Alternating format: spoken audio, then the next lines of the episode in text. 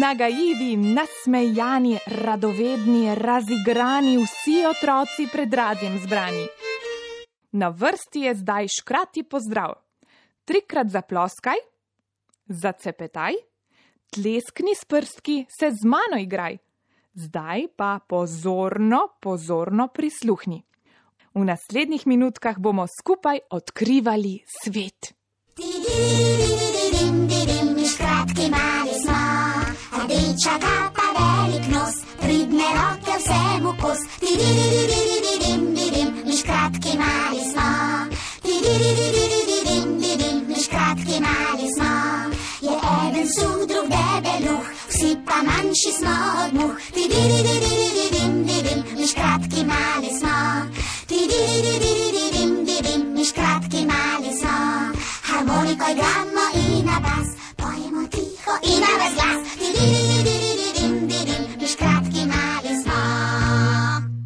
Dobro jutro, dragi otroci.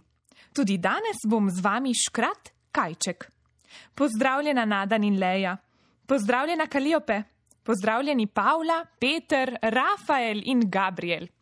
Dobrodošli v našem kotičku.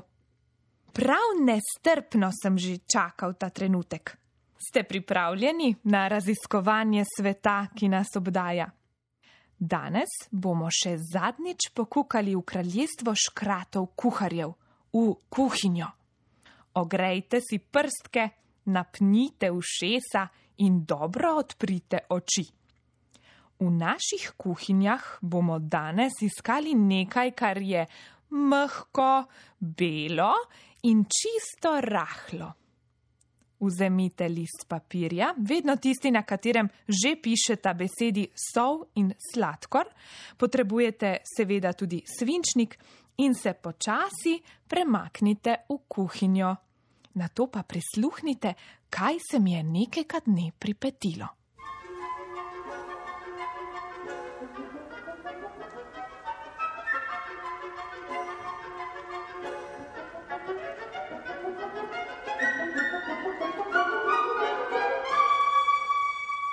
Sonce je počasi zahajalo v škrati deželi.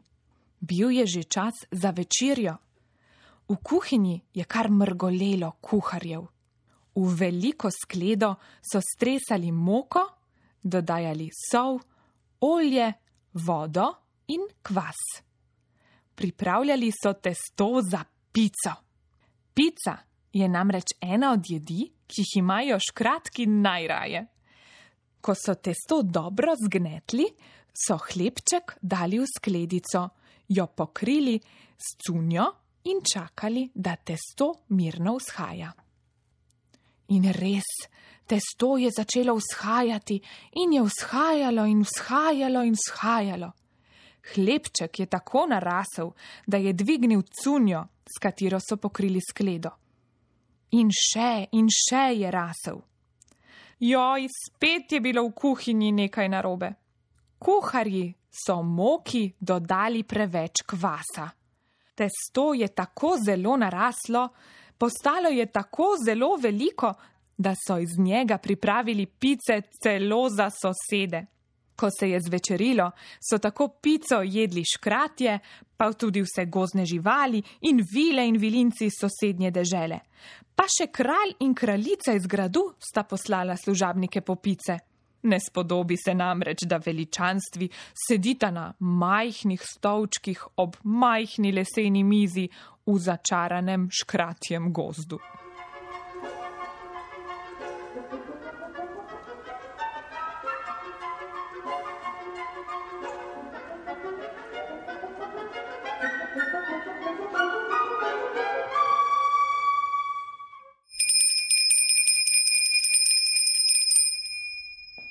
Kako se imenuje tisto živilo, ki je belo, mehko in rahlo?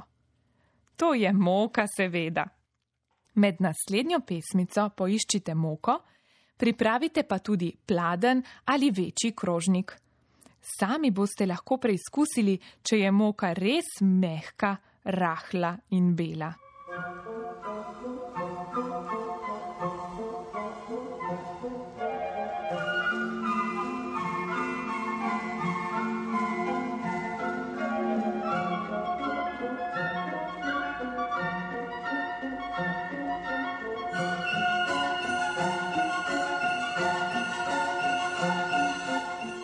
Na vrsti je zdaj dejavnost.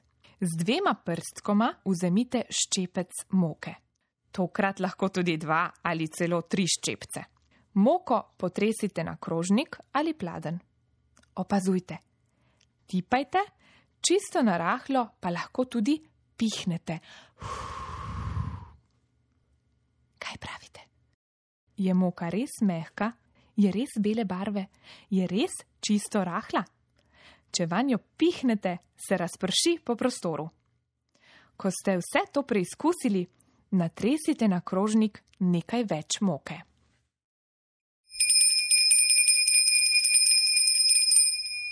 Kako zapišemo besedo moka? Besedo sestavljajo štiri črke: M, O, Besedo lahko napišete s svinčnikom na list papirja ali pa s prstom na krožnik z moko. Poskusite.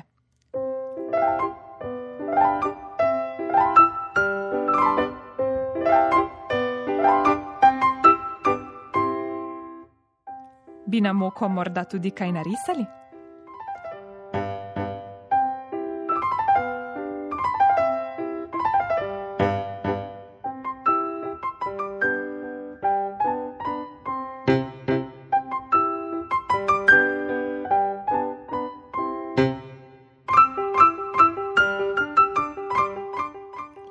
Napišete svoje ime. Haha, pisanje na moko vam je všeč, kaj ne? Ali bi kdo od vas vedel, kako pridobivamo moko? Moko pridobivamo tako, da zmeljemo žito. Prav tako, tisto žito, ki raste na polju, nam daje mala semena. Ta semena meljemo toliko časa, dokler ne pridobimo mehke moke. Z moko pa lahko pečemo prav vse. Palačinke, najrazličnejše slaščice, pico, kruh in še marsikaj. Jaz imam najraje korenčkove piškote. Kaj imaš pa ti najraje?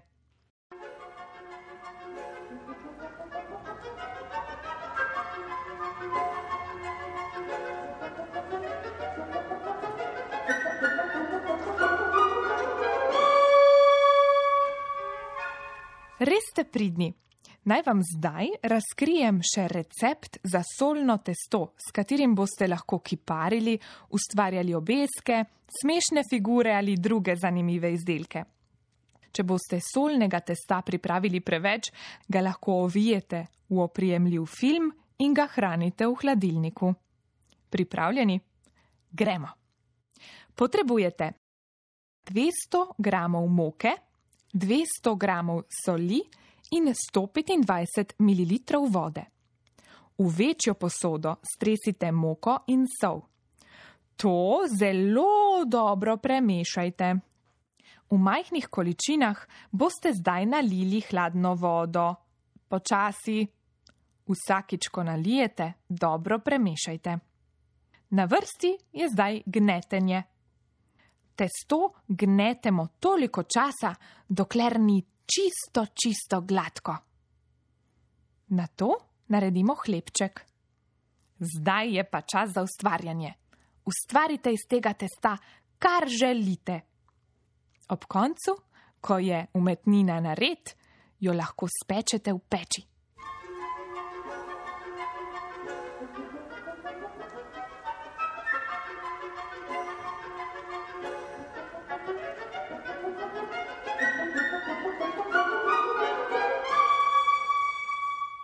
Tako, dragi otroci, kraljestvo ognja in vode nima za nas več nobenih skrivnosti.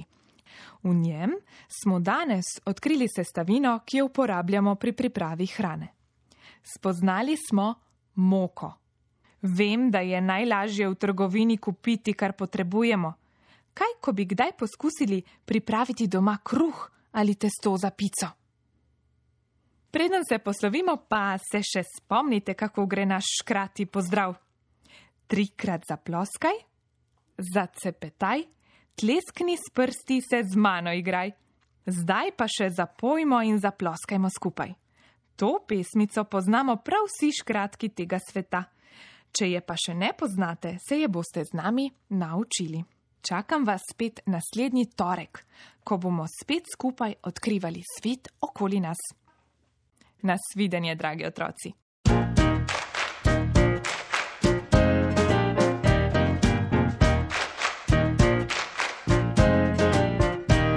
Enkrat, enkrat, enkrat je bil en majhen škrat, enkrat, enkrat, enkrat je bil en škrat. Imel je dolgo bradico, vsa siva je bila. Na hrbtu je nosil krašnico, v njej polno zlata. Enkrat, enkrat, enkrat je bil en majhen škrat, enkrat, enkrat, enkrat je bil en škrat. Enkrat, enkrat, enkrat je bil en majhen škrat, enkrat, enkrat, enkrat je bil en škrat. Pomagal rad je vsem ljudem, ki dobri so bili. Hudobne že preziral je, za njih ni imel oči. Enkrat, enkrat, enkrat je bil en majhen škrat, enkrat, enkrat, enkrat je bil en škrat. Enkrat, enkrat, enkrat je bil en majhen škrat, enkrat, enkrat, enkrat je bil en škrat. Ti praviš, da ga ni bilo dokazov rešeni. V pravljici pa živel bo, zato zapojmo vsi. Enkrat, enkrat, enkrat je bil en majhen škrat, enkrat, enkrat, enkrat je bil en škrat.